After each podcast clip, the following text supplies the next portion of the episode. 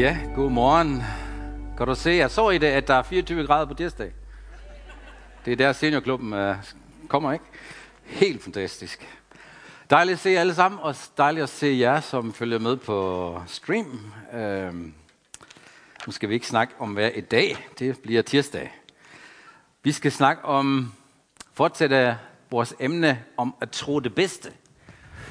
Og øh, jeg er så heldig, at jeg har fået emnet tro det bedste om fremtiden. Uh, det passer jo perfekt den her søndag, fordi uh, nu, skal, nu er restriktionerne slut, og vi skal se fremad uh, til en ny tid, selv om det er stadigvæk hårdt, når nogen er ramt af corona. Jeg har selv prøvet det, så jeg slap ret noget igennem, vil jeg sige. Det var en lidt en, en ordentlig influenza, men uh, ikke, jeg var ikke så hårdt ramt som nåle, så det er jeg da bare glad for. Og nu er jeg frisk igen. Ja, det er godt, ikke?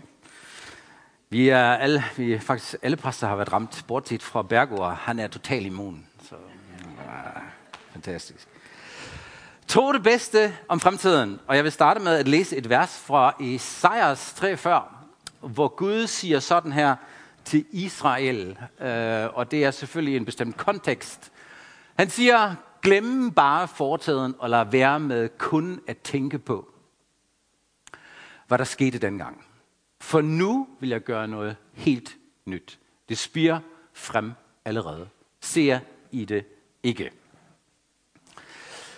Det er sådan øh, talt ind i en situation i Israel, hvor Israel har været gennem en borgerkrig, og øh, hvor Gud egentlig giver dem løfter, sådan lige om hjørnet et par år frem, men også langt, langt frem, fordi Isaias taler om den messias, der skal komme. Og vi fandt jo ud af, vi har fundet ud af, at Messias kom først 600-700 år efter. Så Gud han taler langt, langt frem og siger, her kommer der til at ske noget. Det jeg tænker, når jeg ser sådan en sætning her, når jeg, når jeg hører Gud sige det til et folk i en bestemt situation, er det generelt Guds hjerte? Og det må jeg godt tænke, selvfølgelig er det skrevet til, til Israel i den situation, men er det generelt sådan Gud tænker? Er han sådan? Er det en del af hans væsen, at han siger, okay, prøv her, det er fedt, hvad vi har oplevet, men der har også været nogle dårlige ting, nogle hårde ting. Lad det nu ligge og se frem. Jeg er i gang med at gøre noget helt nyt. Gør Gud noget nyt hele tiden. Det skal vi lige kigge lidt på. Og for at, give jer lidt, for at give jer lidt en øh, forsmag på fremtiden, så har jeg selvfølgelig lidt, lidt på nettet og tænkt, okay, hvad siger folk egentlig om fremtiden? Og jeg du bliver overrasket, når du kigger, hvor mange prognoser der er, og hvor mange trends der er. Helt til 2100, øh, 2050, og jeg tænkte, det er for langt væk. 2050, chancen, at jeg lever det til sådan på bob, ikke? Så jeg tænkte, vi tager 2030. Prøv lige at kigge. Nogle trends. Ej, de kommer lidt for højt op. Fem megatrends i år, øh, som øh, folk siger, ud fra nogle beregninger. Det er ikke et profetisk ord i bibelsk forstand, at der er en, der har sagt, jeg ved, det bliver sådan her, eller Gud har sagt, det bliver sådan. Det er ud fra nogle data, at folk har beregnet sig frem til de her ting.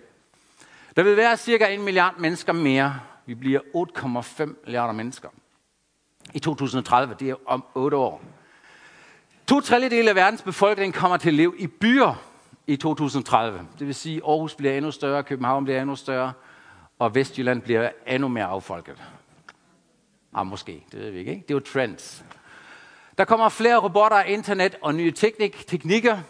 Øh, jeg læste lige i den her uge, at Israel er kommet så langt, at de har det første flyvende bil næsten godkendt.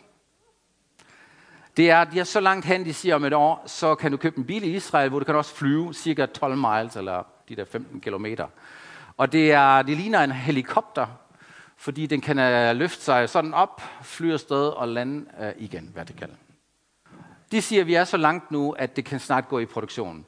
Jeg læste om den her fantastiske øh, bilmærke Mercedes i Tyskland, at de efter det allerstrengeste krav har fået godkendt deres elbil, en Mercedes, til at være selvkørende. Og der er meget kraftige krav. Det har været på, på dagsordenen længe, og Tesla og alle mulige har arbejdet med det. Men øh, Mercedes har fået det igennem, at deres bil må være selvkørende på de tyske veje, og det er ikke så lidt. Så vi er henne i en teknologi, hvor man siger, okay, der kommer mere af den slags. Øh, internet, 5G, alt det her, det kommer til at forandre vores verden, og vi ved slet ikke endnu, hvordan det kommer til at se ud. Der er bare nogen, der har regnet lidt på det og sagt, der kommer mere af den slags. Klimaforandringerne bliver endnu mere synlige. Jeg har også læst, at for eksempel man regner med, at Aarhus Bugt bliver ramt 2100 selvfølgelig først, men at, at man allerede nu gør sig tanker, hvordan sikrer vi kysten i Rigskov. Og det er jo super godt, at man tænker allerede nu på, i de baner. Fordi det tager lang tid også at gøre og sikre vores kyst selvfølgelig. Men øh, det kommer til at være mere og mere synligt også de næste otte år. Og så den sidste, at økonomisk vækst medfører mangel på ressourcer. Man siger for eksempel allerede i 2030 kommer der til at være en mangel på vand, og vi skal finde nogle løsninger. Fordi 8,5 milliarder mennesker har brug for vand, og det bliver ikke nemt. Men det skal løses. Det er en trend. Lige nu har vi mangel på computerchips, og det gør, at mange ting bliver meget mere dyre. Så der er nogle udfordringer, men der er også nogle trends, og man ser frem i fremtiden og siger, prøv at se, det er en fantastisk udvikling. Der er selvfølgelig også nogle udfordringer. Men der er også nogle andre nyheder. Prøv lige at se, jeg har fundet noget fra 72. Uh, øh, vi har kun 10 år tilbage til at stoppe katastrofen. Det er jo heldigvis ikke gået i opfyldelse. Det sagde man i 72. Og det er sådan en, et budskab, hey, vi har kun 10 år tilbage, så vi er nødt til at gøre noget ved klimaet. Og selvfølgelig har det sat gang i tingene, men hvis du tror på det, hvad der bliver sagt i 72, hvad har du så gjort? Så ikke alt, hvad der bliver forudsagt, går i opfyldelse. Så hvad skal vi egentlig tro om fremtiden? Kan vi godt have en positiv tro, eller et positivt syn på fremtiden, eller skal vi sige, nej, det hele bliver så negativt, det kan næsten ikke svare sig at stå op i morgen? Din holdning til fremtiden har kæmpe indflydelse på, hvordan du lever i dag. Det du tænker om fremtiden, om den positiv eller negativ, har stor indflydelse på, hvordan du lever i dag. Og derfor er det vigtigt, at du gør dig selv nogle tanker. Hvad tænker jeg egentlig om fremtiden? Er jeg fortrøstningsfuld, eller er jeg pessimistisk? Er du lammet af frygt, eller er du en jubeloptimist? Ah, det skal nok gå, ikke? Og ser slet ikke noget, nogen øh, farer eller udfordringer. Hvordan kan vi have et realistisk billede af fremtiden, og samtidig være glade i dag? Det er jo det store spørgsmål for os, er det ikke det? Fordi vi skal jo ikke lukke øjnene for de ting, der sker rundt omkring i verden, og de udfordringer, der kommer. Men hvordan, hvordan kan vi bevare noget optimisme og også være glade? Jeg tænkte mig, der, der er så meget at sige. Jeg havde så meget stof, jeg tænkte, nej, det kan jeg ikke nå på en enkelt søndag. Så jeg begrænser mig til tre ting, jeg vil gerne, at du overvejer for dig selv. Jeg har gjort mig mine overvejelser, og du skal gøre dig dine overvejelser. Fordi det har indflydelse på, hvordan du tænker om fremtiden. Og jeg håber, jeg kan udfordre dig lidt, men også opmuntre dig lidt. Og jeg har tre spørgsmål, eller tre ting, vi skal kigge på. Og det første er, lad os kigge på den her. Tegner Bibelen et lyst eller dystert billede af fremtiden? Tegner Bibelen et lyst eller dystert billede af fremtiden? Svaret er ja. Der er lidt af hvert, ikke? Faktisk. Og øh, udfordringen er, at, eller lad mig sige det sådan, jeg tror, at Bibelen tegner et billede, hvor vi mennesker er på vej hen, hvis vi ikke følger Guds vejledning. Hvis vi ikke lytter til ham. Det er jo ikke forudbestemt, men Bibelen siger, hvis I gør sådan og sådan, så ender I nok i den gryde der. Hvis I lytter til mig, så går det mere den retning, ikke? uden at være sådan 100% afgjort. Problemet er bare, synes jeg, der er rigtig mange mennesker, der har misbrugt Bibelen, kun at tegne et ret negativt billede af fremtiden. Altså lige, det, det, for ikke at det skal være løgn, lige da jeg sidder her og, og kigger sidste gang på min mobiltelefon, har jeg fået en mail over den sidste konspirationsteori, hvem der ejer verden. Der er en, der synes, jeg skal læse det. Virkelig det mest negative. Og det vælter jo ind, og hvis du selv har været lidt på nettet og i, på, i medierne, så er der altså nogen, der tegner et forfærdeligt billede af fremtiden. Og ser spøgelser hele tiden, og konspirationsteorier hele tiden. Og det værste er, at de begrunder dem med bibelvers. Så har du selvfølgelig en gruppe, der er mere seriøs og arbejder med skriften, og kommer også frem til lidt, uha, hvad kommer der til at ske i fremtiden?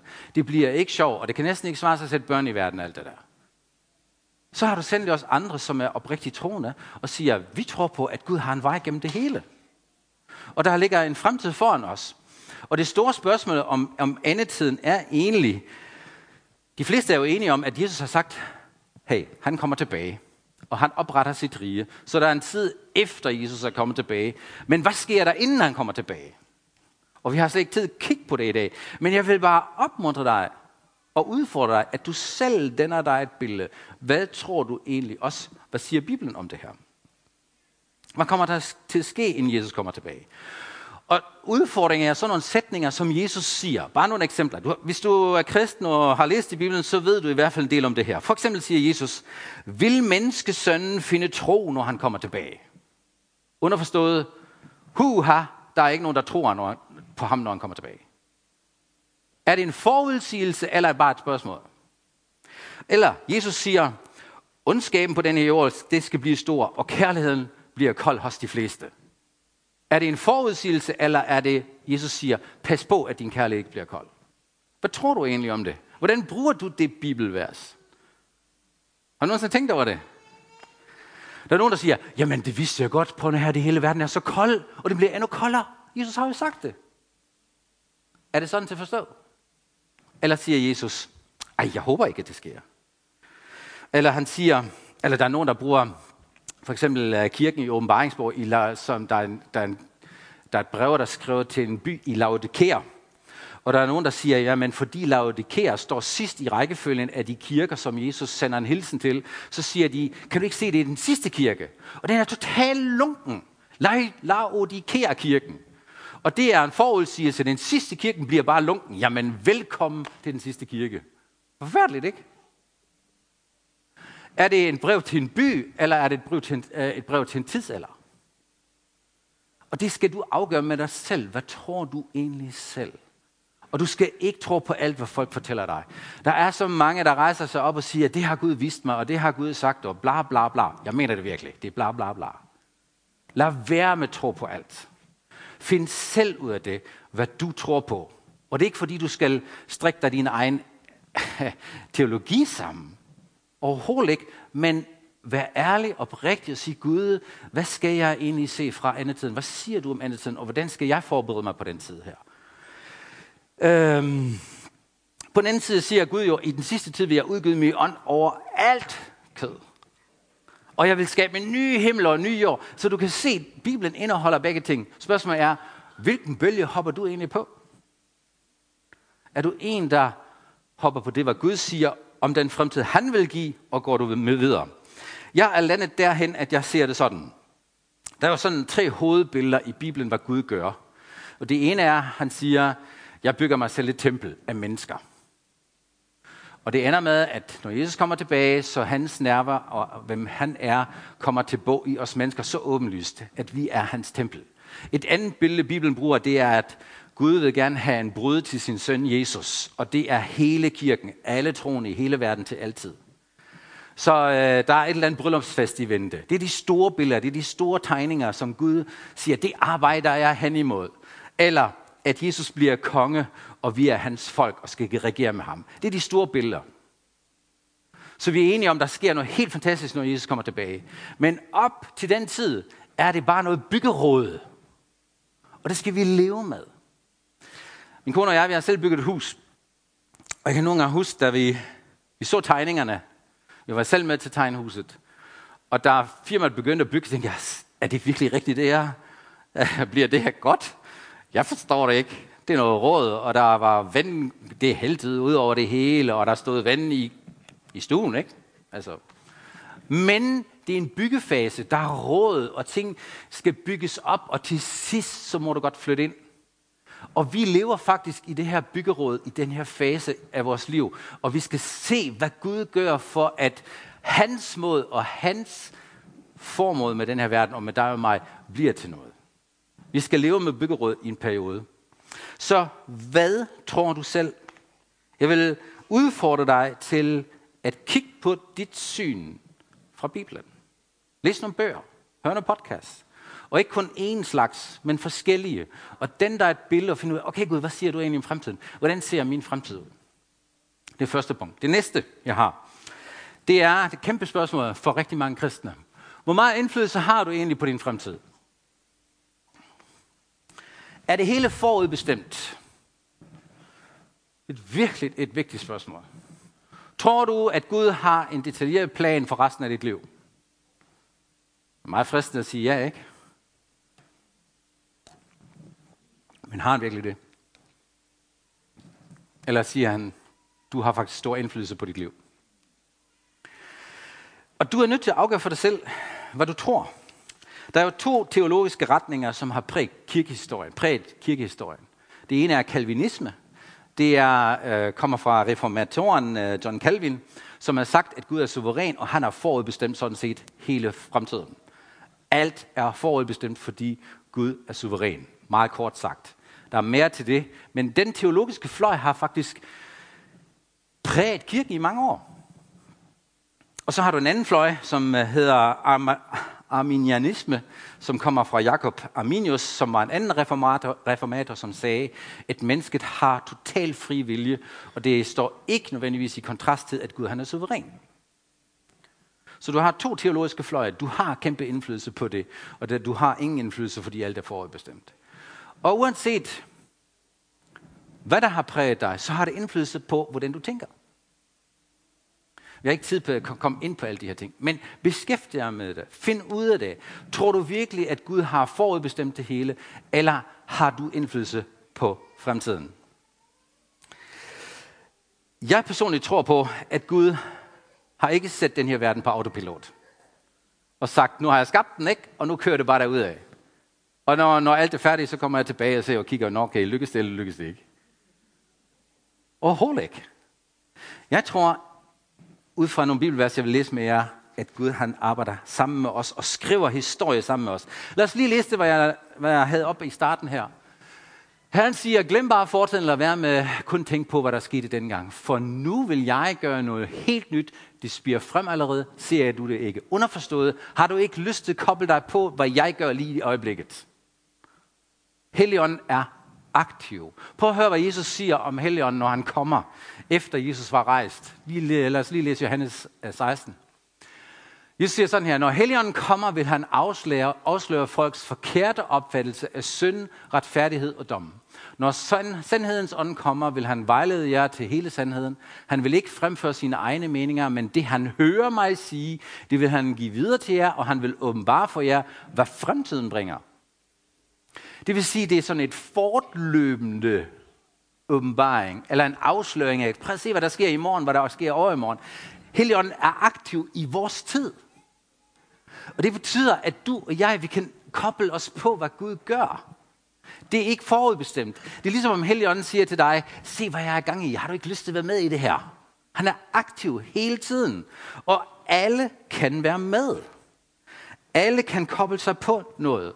Og jeg tror faktisk, at Guds ånd, Helligånden, bygger sin kirke og går videre med nogle ting. Og nogle gange så misser vi lige den her og hoppe på. Og så er vi lidt forsinket, eller vi kører bare i det gamle spor. Og det er den far, den sidder vi alle sammen i. Fordi det har jo været så godt, det var jo gjort. Og det kørte jo godt, og Helligånden var med os, og så drejer han til venstre, og du kører bare videre livet, ikke? Så der bliver, uh, ups, jeg skal lige følge ham igen. Og det er ingen anklage, det, jeg tror faktisk sådan, Gud arbejder. Og du og jeg, vi skal hoppe på det. Er der nogen af jer, der ved, hvorfor man beregner bilens hastighed, eller hvad den kan køre, og hvor meget power den har i hestekræfter? Det siger man jo stadigvæk i dag. Din bil har 534 hestekræfter. Er I klar over, hvad der egentlig er sket? Det er fra længe siden, hvor man kun havde heste. Og man red, red på en hest, ikke? Og en hest er en hestekraft. To heste, to hestekræfter. Så kom der biler på vejen. Og man vidste simpelthen ikke, hvordan man skal beskrive det, hvor hurtigt den bil kører. Og så regner man ud og siger, okay, det er cirka som tre heste, ikke? Fire heste. Ah, fem heste. Cirka.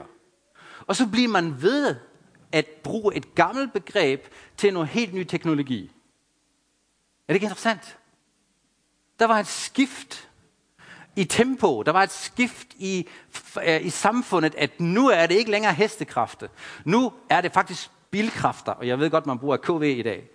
Men du kan stadigvæk læse det. Vi regner hestekræfter. Fordi man ikke fuldt med. Og nogle gange tror jeg faktisk, at kirken har det lidt lige ikke? Helligånden har gjort noget, og vi har skabt nogle begreber, og så kommer der noget nyt, en ny fase, og vi lever stadigvæk i den gamle verden. Det er ikke sådan, at det er slemt. Men hey, vi skal følge med i det, hvad Helligånden gør. Og han gør hele tiden noget nyt. Og din fremtid, den er åben. Hvis du tænker, at jeg er låst fast, og min fremtid i morgen, det er jo forudbestemt, og jeg ved bare, at det går ned ad bakke. Jeg vil gerne sige, stop, stop lige her i dag. Helligånden vil sammen med dig skabe noget nyt. Han er klar og frisk til at gøre noget nyt i dit liv. Han har altid løsninger, uanset hvor du står i. Det handler bare om at sige, okay, jeg hopper på. Og nu kommer jeg det store skift med elbiler, ikke? Det var en kæmpe udfordring, selvom alle synes, at det, det er fedt med elbiler. Øh, og det er dejligt, og det er mere miljøvenligt, og det kan man have mange meninger om. Men ved I hvad, det skal bygges en helt infrastruktur op om det. Udfordringen for dem, jeg ved ikke, om jeg har set sådan en sjov klip på, på, øh, på Facebook eller på internet, en der hedder rækkeviddeangst. Det er sådan en klip af elbilister, som er simpelthen bange for, at batteriet ikke holder. Det er en så sjov komedie, en norsk en, hvor en mand og kone sidder i Teslaen, og hun er så, så træt af den Tesla, fordi manden hele tiden kigger på batteriet og det hele og stopper. Og så siger han, I må ikke, I må ikke tænde for varmen, fordi så, så bliver, bruger vi for meget strøm. I må ikke oplade jeres mobiltelefon, vi, vi, skal, altså, vi skal lige nå frem, ikke? Ej, virkelig sjovt. Det er jo en helt ny udfordring, dem har vi ikke haft. Det har du ikke, når du har en dieselbil. Ikke? Så kører du bare ind, tanker diesel og kører. Hvis du skal afsted med din elbil, der skal, der skal skabes en ny infrastruktur. Forandringen, som er kommet og er på vej ind, medfører, at man skal lægge en ny struktur. Og ved du hvad? Det er samme udfordring står kirken for. Vi lever stadigvæk i det gamle mønster, at om søndagen så går du i kirke, og det er kirke. Der er ikke noget galt i det. I skal ikke høre mig forkert. Men hey, kan det være, at vi skal tilpasse strukturen, det hvad Helligånden gør? Og det går langsomt. Ikke? Det der elnet, der bliver bygget op i Danmark, det tager 10 år eller 15 år mere. Og jeg tror også, det, det var Guds ånd gør i øjeblikket. Det kræver rigtig mange år at tilpasse strukturen, men vi skal følge med.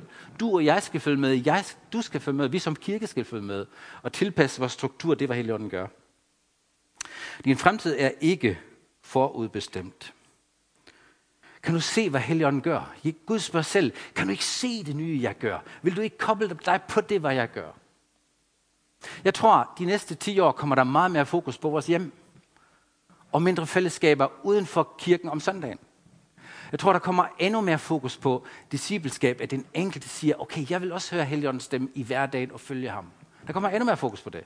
Der kommer endnu mere fokus på, at Gud bringer folk sammen fra forskellige kirker og enhed i byen blandt de kristne. At det overhovedet ikke spiller nogen rolle, hvilken kirke du kommer ind, men at vi elsker hinanden. Der kommer mere fokus på det. Bare vent og se, fordi det er Helligånden, der gør noget, og du og jeg, vi skal koble os på det, hvad han gør. Og hvad det så betyder for vores liv. Fremtiden er ikke forudbestemt. Du kan være med til præge og det er for alle. Det er det fantastiske ved det her. Helligånden siger, eller Gud siger, jeg gør noget nyt. Kan du ikke se det? Har du ikke lyst til at koble dig på det?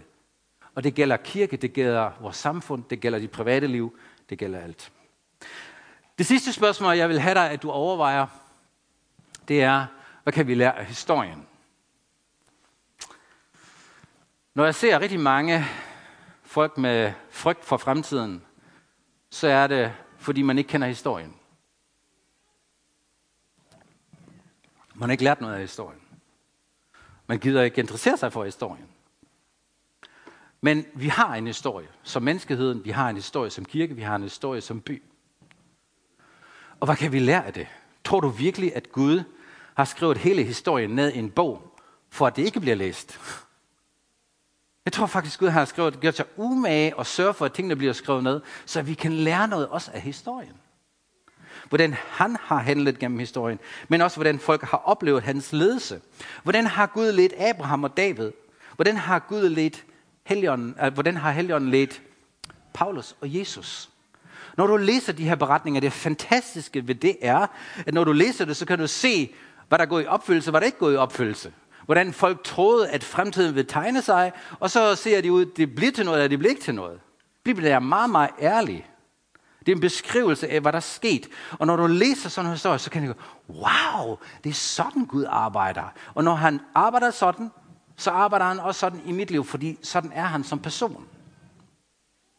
Hvad kan vi lære af historien? For eksempel, bare for at give dig lidt smag for det. Historien med Sodom og Gomorra og Abraham. Gud kommer til Abraham, og der står noget rigtig, rigtig sjovt faktisk, når du læser den tekst. At der står, at Gud gik hen og tænkte ved sig selv. Hvordan har han fundet ud af det? At Gud gik hen og tænkte på sig selv, eller ved sig selv. Det er sådan, at han går i sin egen tænker og tænker, hvordan kan jeg, hvorfor skal jeg egentlig skjule det, hvad jeg har i tanker for Abraham? Det er sådan, det starter. Hvordan har Abraham fundet ud af det? At Gud går hen og tænker ved sig selv. Jeg synes, det er en sjov formulering, ikke? Nå, men øh, den ligger lige til side. Gud siger til i hvert fald til Abraham, jeg, har, jeg er på vej til Sodom og Gomorra, og jeg har hørt, at det, det er forfærdeligt, hvad der foregår, og øh, du skal vide det, du er min mand. Og så starter Abraham en dialog med, med Gud. Og forhandler faktisk og siger, hvis der findes 40, 50, 50 40, 30, 10 retfærdige mennesker, vil du så ikke skåne hele byen. Det er en meget interessant læsning. Fordi her er fremtiden åben. Og Abraham tror på, at han kan har så meget indflydelse på Gud, at han uh, kunne stoppe det der. Og han gør faktisk, at han redder sin nevø, Lot. Tanken, hvis Gud nu ikke havde sagt det her til Abraham, så var jeg bare gået hen til byen, og måske var byen bare blevet ødelagt. Og Lot med. Men Gud siger, nej, det vil jeg ikke. Hvad tænker du egentlig om det her, Abraham? Når du læser sådan nogle historier, ikke? så er det ikke bare en historie. Så fortæller det også, hvordan Gud tænker, hvordan han er. Og det er vigtigt at ikke bare sætte dig selv, Nå ja, så har jeg læst den historie om sådan og mor, og sådan færdig. Lad os komme til det næste, ikke? Hey, gør dig umage. Tænk over det. Gud, hvad gør du egentlig her? Hvad sker i den her historie? Hvordan har du behandlet den by? Hvordan har du behandlet Abraham? Og hvordan er du? Hvad vil du egentlig? Det giver dig tro for fremtiden. Det gør det altså. Selvom det ender galt for selve byen, men du ser også Guds retfærdig i det, eller hvordan Gud behandler den her sag. En anden historie, bare for at give dig lidt smag fra det nye testamente, hvor Paulus han er i Caesarea og er på vej ind til Jerusalem, så kommer der en profet, der hedder Agabus, og siger, og tager Paulus' bælte. Er så meget demonstrativt. Han tager hans bælte, ikke? Og så binder han øh, sine egne hænder med den her bælte, og så siger han, den mand, der ejer denne bælte, kommer til at blive fanget af jøderne og overleveret til romerne i Jerusalem. Det vil sige, jeg kan forudsige, at du kommer til at blive taget til fange, og du kommer i fængsel. Og alle der omkring Paulus, alle hans venner siger, åh Paulus, nej, du skal ikke afsted. Prøv lige at se Gud og advare dig, du skal ikke til Jerusalem, lad nu være. Og så siger Paulus, ja, det hører jeg fra hver eneste by, jeg kommer til, at det kommer til at ske for mig. Men hvorfor klynker I, siger han. Det er et sjovt begreb, ikke? Hvorfor klynker I? Jeg er ikke kun parat til at blive, til, blive taget til fange, jeg er også parat til at dø. Så jeg tager afsted, selvom profeten siger, at det her det kommer til at ske for mig. To forskellige grupper lytter til det samme budskab og kommer til forskellige konklusioner. Interessant, ikke? Jamen siger profeten ikke, at du skal blive her? Nej. Profeten siger, at hvis du går derhen, så kommer det til at ske, og det kan være, at du skal gøre det alligevel. Du er bare advaret og forberedt, hvad der kommer til at ske med dig. Hvis du læser sådan nogle ting, ikke, så bliver du, så lærer du noget af historien. Og du kan se, hvordan tingene udvikler sig. Det sjove er, at da Paulus endelig kommer til Korinth, så siger han, øh, siger Gud til ham, ligesom du har været vidne for mig, nej, han siger det faktisk, mens han er i Jerusalem, ligesom du er vidne for mig her i Jerusalem, så bliver du også vidne for mig i Rom, og siger, du skal videre. Tænk, hvis Paulus var blevet i Caesarea på grund af det her profetiske ord, så var det måske aldrig sket. Du ser sådan en, en fremskridende åbenbaring, hvordan Gud leder. Han fortæller dig ikke hele historien, siger, der, der skal du hen. Han siger, tag det her skridt, tag det næste skridt, tag det næste skridt, følg nu min vejledning. Vi kan lære af historien. Og ikke kun af bibelshistorien. Vi kan lære af historien i samfundet. Mens jeg lå syg, og jeg havde jo ikke nogen hovedpine og sådan noget, så læste jeg faktisk, øh, eller begyndte jeg at læse en bog om øh, statens øh, Israels tilblivelse.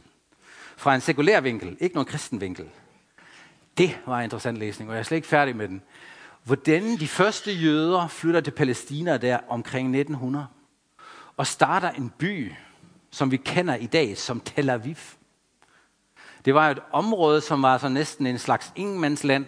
Der boede, der boede en del araber, cirka en halv million, og de første jøder kommer til det land, til Palæstina, slår sig ned ved kysten der, og starter byen Tel Aviv. Ved I, hvor mange mennesker de var i 1900? 8.000. Det startede med 8.000 mennesker i Tel Aviv. I dag er det en millionby. Jeg har været der.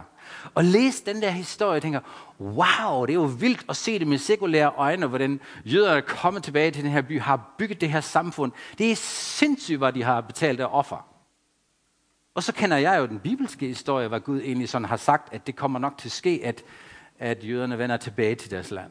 Det er meget interessant at følge med og se de to sider af den her sag og lære af historien. Sidste øh, vinter var jeg, eller sidste år var Lene og jeg på besøg hos nogle venner, og så lå der en bog på, på, på, øh, på bordet, det her. Den fjerde rytter. Er der nogen af jer, der har læst den?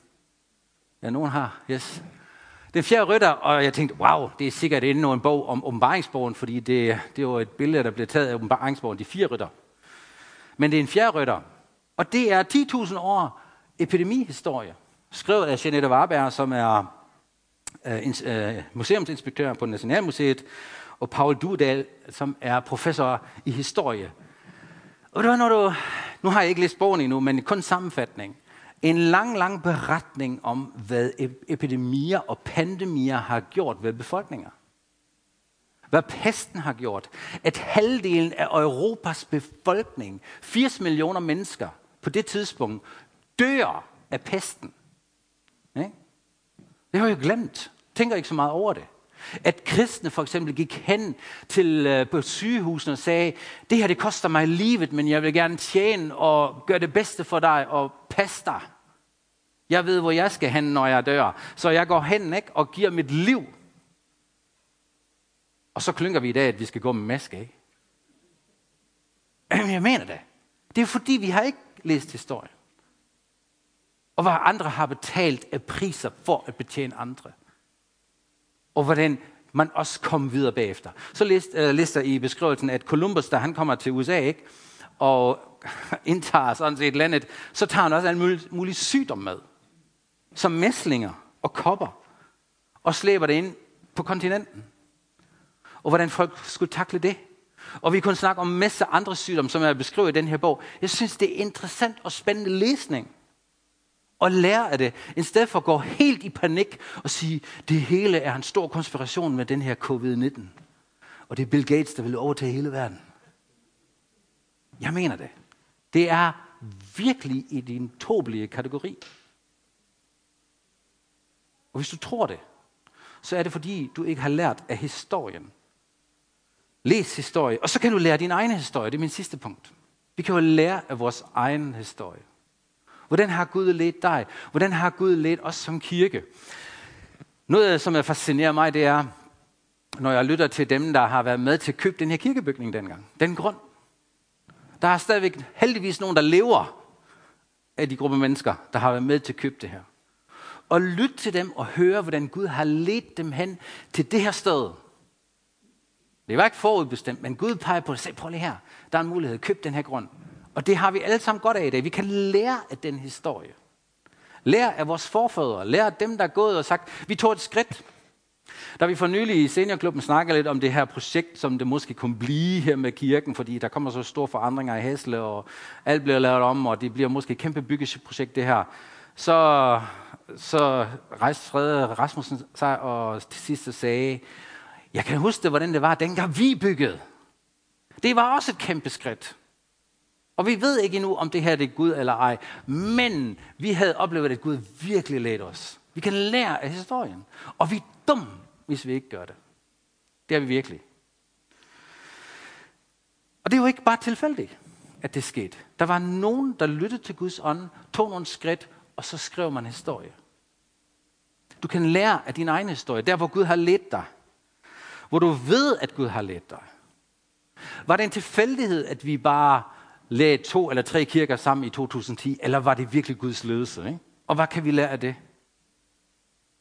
Det er nogle gange godt at stoppe op og tænke tilbage og sige, okay, Lad os lære af historien. Så mit spørgsmål her til sidst. Alle tre har vi dem. Tegner Bibelen et lyst eller et dystert billede af fremtiden? Det skal du afgøre med dig selv. Find ud af det. Det kan være, at det tager et halvt år eller et år for at revidere dit syn. Men gør det. Det er det hele værd. Hvor meget indflydelse har du på din fremtid? Hvad tænker du selv der? Er det forudbestemt, eller vil du følge Helligåndens ledelse? Og det tredje, hvad kan du lære af historien? Så jeg efterlader jer faktisk med flere spørgsmål end svar. Dejligt, ikke? Jeg skal ikke bede om. Tak, Jesus, at du har en super god plan. Du har sagt, at du vil skabe en ny himmel og en ny jord. Og du vil forny tingene. Og tak, Jesus, at vi kan se virkeligheden i øjnene, og alligevel være glad i dag, og have tro for fremtiden. Tak, at du har et håb og en fremtid for os. Her jeg beder dig om, at du hjælper os alle sammen til at finde ud af, hvor vi tænker negativt og pessimistisk om fremtiden. Og hvor vi mangler dit syn på fremtiden. Åbne vores øjne. Lad os se, hvor vi tror på løgn. Hvor vi tror på forførelse. Hvor vi kommer på af, altså hvor vi bliver afspurgt i vores tanker. Jesus vil altid kun glæde os lige meget, hvad vi står i. At du altid har en løsning, og at du altid har en vej. Tak, Jesus, at du giver os tro for fremtiden. Amen. Amen.